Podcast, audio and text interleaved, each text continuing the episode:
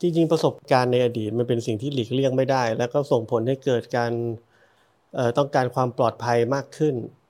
จากความทุกข์ที่เจอ ก็เป็นเรื่องธรรมชาติเหมือนกัน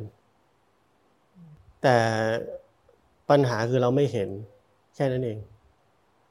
ถ้าเราไม่เข้าใจจุดนี้เราจะเข้าใจผิด คือเราคิดว่าเราทำทุกอย่างปกป้องตัวเอง ไม่ถูกทำให้เราเป็นแบบนี้ ต่อไปนี้เราไม่ไม่ควรจะปกป้องตัวเอง ถ้าเราไม่เข้าใจเราจะทำไปอยู่อีกข้างหนึ่ง แต่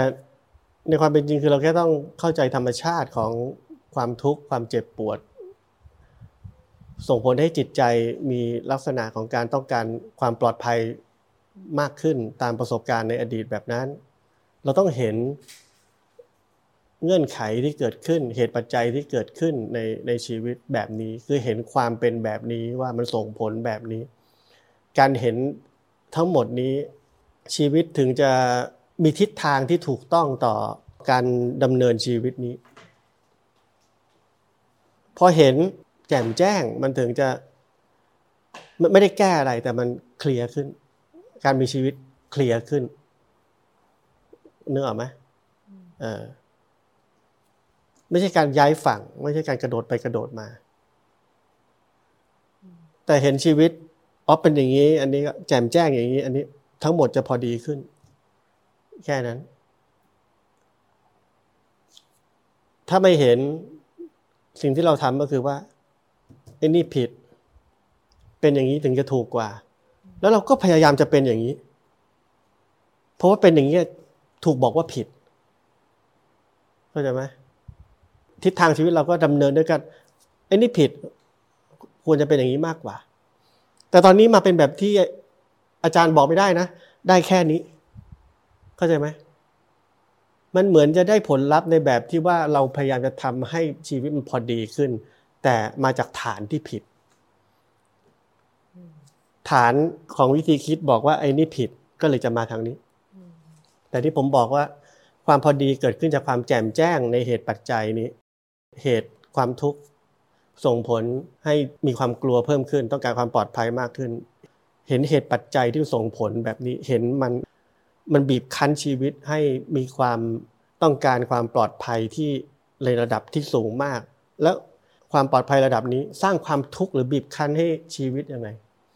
เห็นโทษของมัน ไม่ใช่สรุปว่าสิ่งที่เป็นอยู่มันผิด แต่ซึมซับหรือว่าเห็นโทษของมันว่าเกิดขึ้นในชีวิตนี้ยังไงที่ความรู้สึกแบบนั้นเกิดขึ้น มันบีบคั้นชีวิตนี้ยังไง มันให้ข้อบีบบังคับชีวิตนี้ยังไง แล้วมันเป็นทุกข์ยังไง การเห็นทุกข์แจ่มแจ้งในทุกข์ชีวิตถึงจะพอดี และไม่ใช่การที่เราเลือกที่จะงั้นระดับไหนพอดี นั่นไม่ใช่การแจ่มแจ้ง นั่นคือเราเลือก เราเลือกว่าแค่ไหนจะพอดีนี่ความคิดจะบอกเราคิดจากไหนคิดจากอ๋ออาจารย์บอกเพื่อนบอกคนที่นี่พูด คิดจากที่นั่น ว่าพอดีควรจะเป็นยังไง ไม่ใช่ พอดีเกิดขึ้นจากเราแจ่มแจ้งกับความทุกข์ทั้งหมดที่เกิดขึ้นจากสิ่งที่เราเป็นอยู่ แล้วชีวิตถึงจะพอดี เข้าใจไหม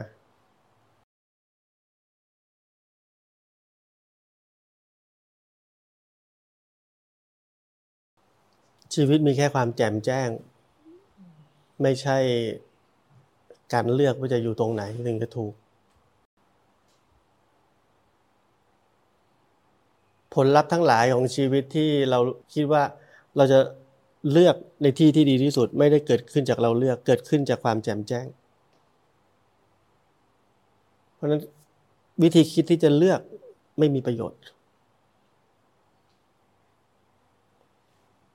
จะต้องทิ้งวิถีชีวิตแบบนี้ทิ้งไปเพราะวิถีชีวิตของการเลือกแบบนี้มันเป็นวิถีชีวิตของมิจฉาทิฏฐิของเราเอง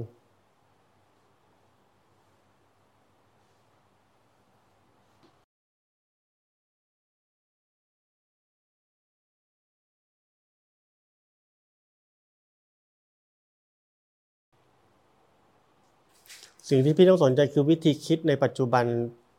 ในชีวิตทุกวันนี้ วิธีคิดต่อสิ่งต่างๆ ต่อชีวิต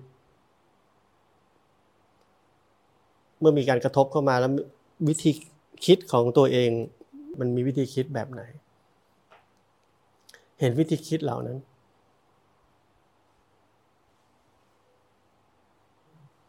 ผมไม่ได้บอกว่าเห็นความคิดนะ ผมบอกว่าเห็นวิธีคิด เห็นวิธีการคิดต่อการกระทบหรือว่าต่อต่ออะไรบางอย่างที่เราจะไปทำหรือการได้ยินได้ฟังอะไรก็ตาม เห็นวิธีคิดต่อสิ่งกระทบเรานั้นว่ามันมันมีวิธีคิดแบบไหน แล้ววิธีคิดแบบนั้นสร้างอะไรต่อ เคยเห็นบ้างไหมมันไม่ไม่จำเป็นว่าต้องก่อนหรือหรือหลังหรืออะไร ตอนไหนก็ได้ แต่หมายถึงว่า ในชีวิตเราในทุกๆวัน การเกิดขึ้นของวิธีคิดต่างๆ ต่อสิ่งที่กระทบเข้ามา เป็นสิ่งที่ต้องพิจารณา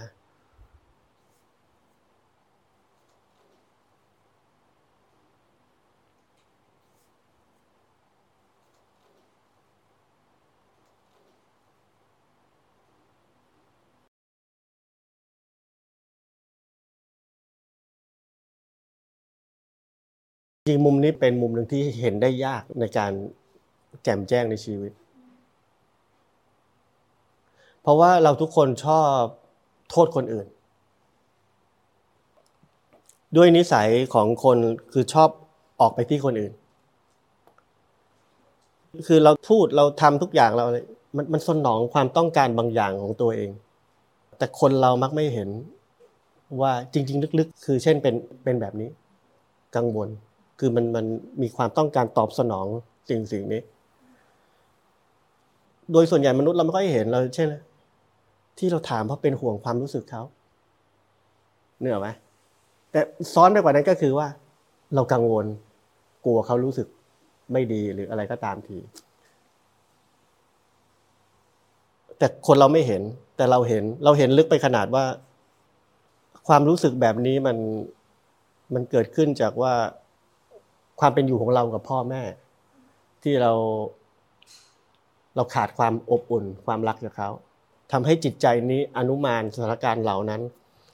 มาสู่คนอื่น ว่ากลัวเขาจะเป็นผู้ประสบภัยเหมือนเรา ในอดีต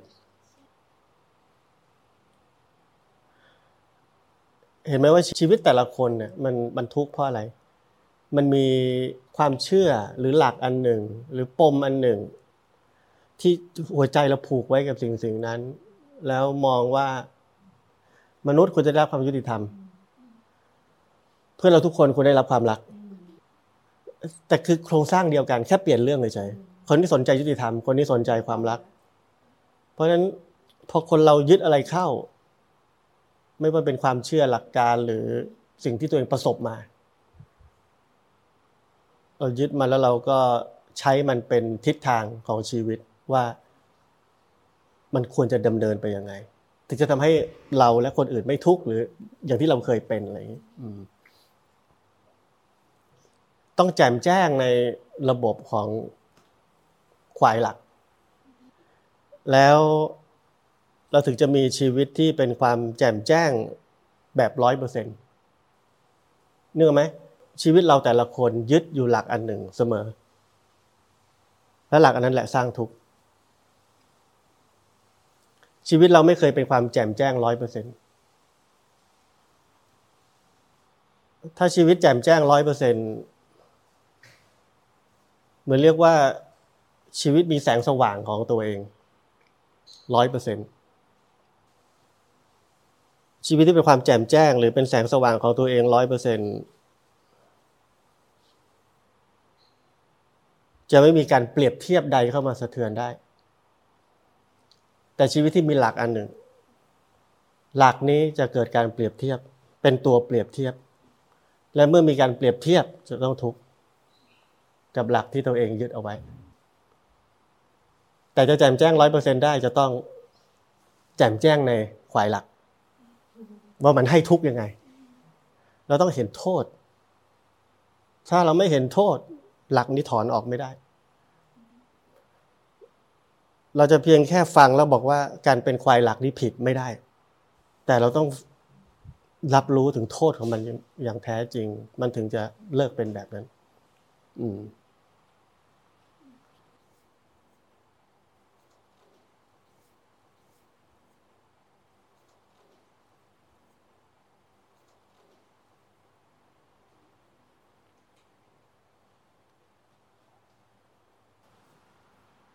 มันสรุปว่าชีวิตไม่ใช่การปรุงหรือไม่ปรุง ไม่ใช่ทุกข์หรือไม่ทุกข์แต่คือการเห็นเหตุปัจจัยทั้งหมด เงื่อนไขทั้งหมดในชีวิตที่ก่อให้เกิดสิ่งต่างๆขึ้น ถูกไหม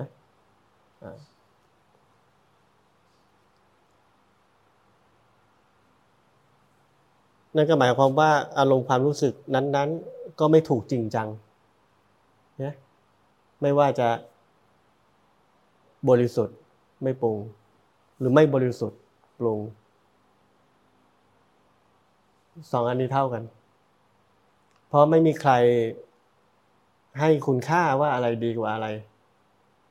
เพราะถ้ามันมีคุณค่าว่าอะไรดีกว่าอะไร จะมีใครสักคนเป็นคนตัดสิน และคนตัดสินจะเป็นเจ้าของสิ่งที่ดีกว่า แล้วจะมีปัญหากับสิ่งที่อยู่ตรงกันข้าม ความขัดแย้งในชีวิตของคน อันนึงสบายกว่าอันนึงไม่สบาย ทิฏฐิของคนก็จะเลือก ให้โน้มเอียงมาสู่ความสบาย และทิฏฐิอันเล็กน้อยนั้นก็ก่อให้เกิดความแบ่งแยก ก่อให้เกิดการเลือก ก่อให้เกิดการตัดสิน ว่าถ้าชีวิตเป็นแบบที่ไม่สบายเนี่ยไม่เอาไม่ถูกไม่ควร แล้วมันมันก็ขยายจากจุดเล็ก ๆ แบบนั้นขยายขึ้นเรื่อยๆ จนเป็นการเลือกว่าจะทำยังไงให้ชีวิตไม่ทุกข์ก็ไม่ทำอะไรไม่ไปแทรกแซงแต่จะต้องเห็น ว่าทำไมถึงปรุง ว่าการปรุงนี้เกิดขึ้นได้ยังไง เกิดขึ้นจากปัจจัยอะไร และการเห็นการปรุงนั้นเกิดขึ้นจากเหตุปัจจัยอะไรก็คือการเห็นชีวิตนี้เป็นธรรมดา แบบนี้ มันเป็นแบบนี้ แล้วถ้ามันจะกระทบแล้วมันไม่ปรุง มันก็ เออ ไม่ปรุงนะ แต่ก็เป็นแบบนี้เฉยๆ ก็เหมือนที่บอกว่า ความแจ่มแจ้งนั้นคือหัวใจที่ไม่แบ่งแยก แต่ว่าสิ่งที่เกิดขึ้นทั้งหมดเป็นความแบ่งแยก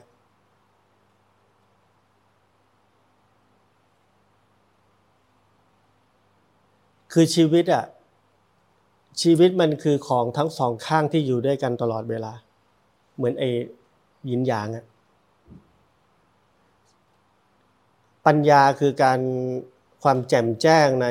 ในความเข้าใจถึงทั้งหมดของชีวิตนี้มีสองด้าน และมันอยู่ด้วยกันอยู่ด้วยกันเสมอ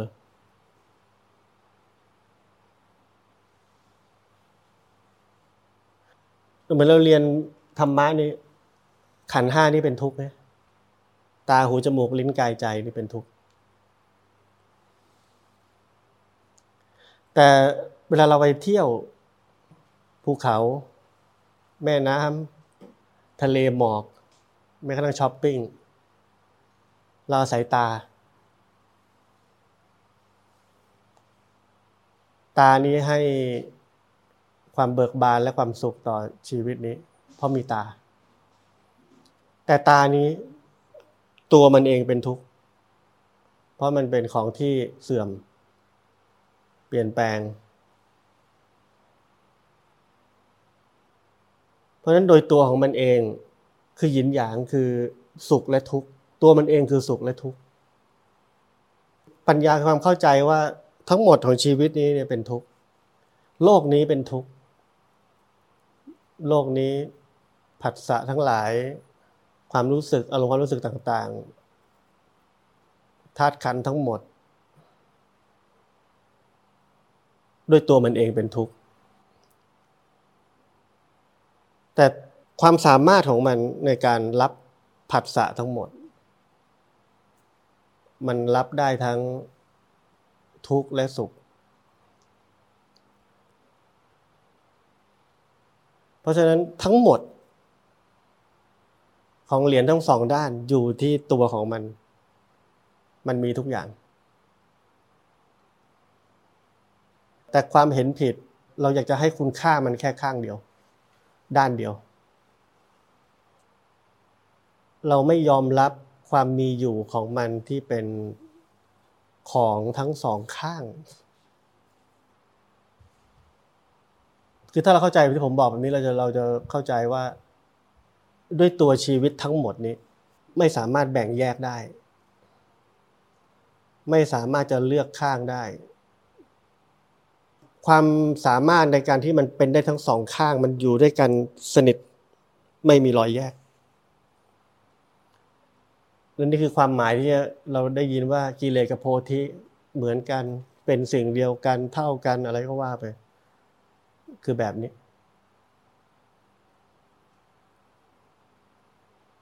โลกนี้มนุษย์คือหัวใจของความแบ่งแยก คือหัวใจของของการเลือกข้างหรือของคู่ ธรรมชาติของมันเป็นแบบนั้น ที่เราเรียกปฏิบัติธรรมก็คือแจมแจ้งในธรรมชาติ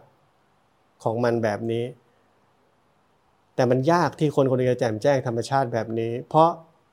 สัญชาตญาณของความเป็นมนุษย์ จะเลือกสิ่งที่ดีที่สุด สิ่งที่ถูกที่สุด สิ่งที่บริสุทธิ์ที่สุดให้กับตัวเอง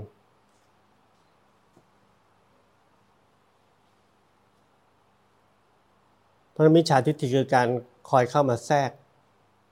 แทรกความเข้าใจหรือหรือความแจ่มแจ้งของความเป็นมนุษย์นี้ มิจฉาทิฏฐิจะคอยเลือก เลือกไปสู่ความบริสุทธิ์เพราะจริงเหมือนสิ่งที่เราแต่ละคน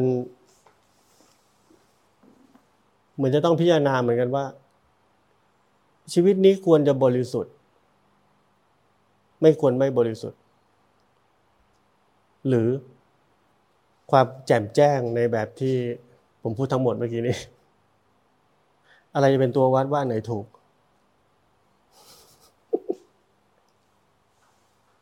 ชีวิตบางทีมันตลก เราไม่รู้ว่าตัวลงเรากำลังเล่นเกมไหนอยู่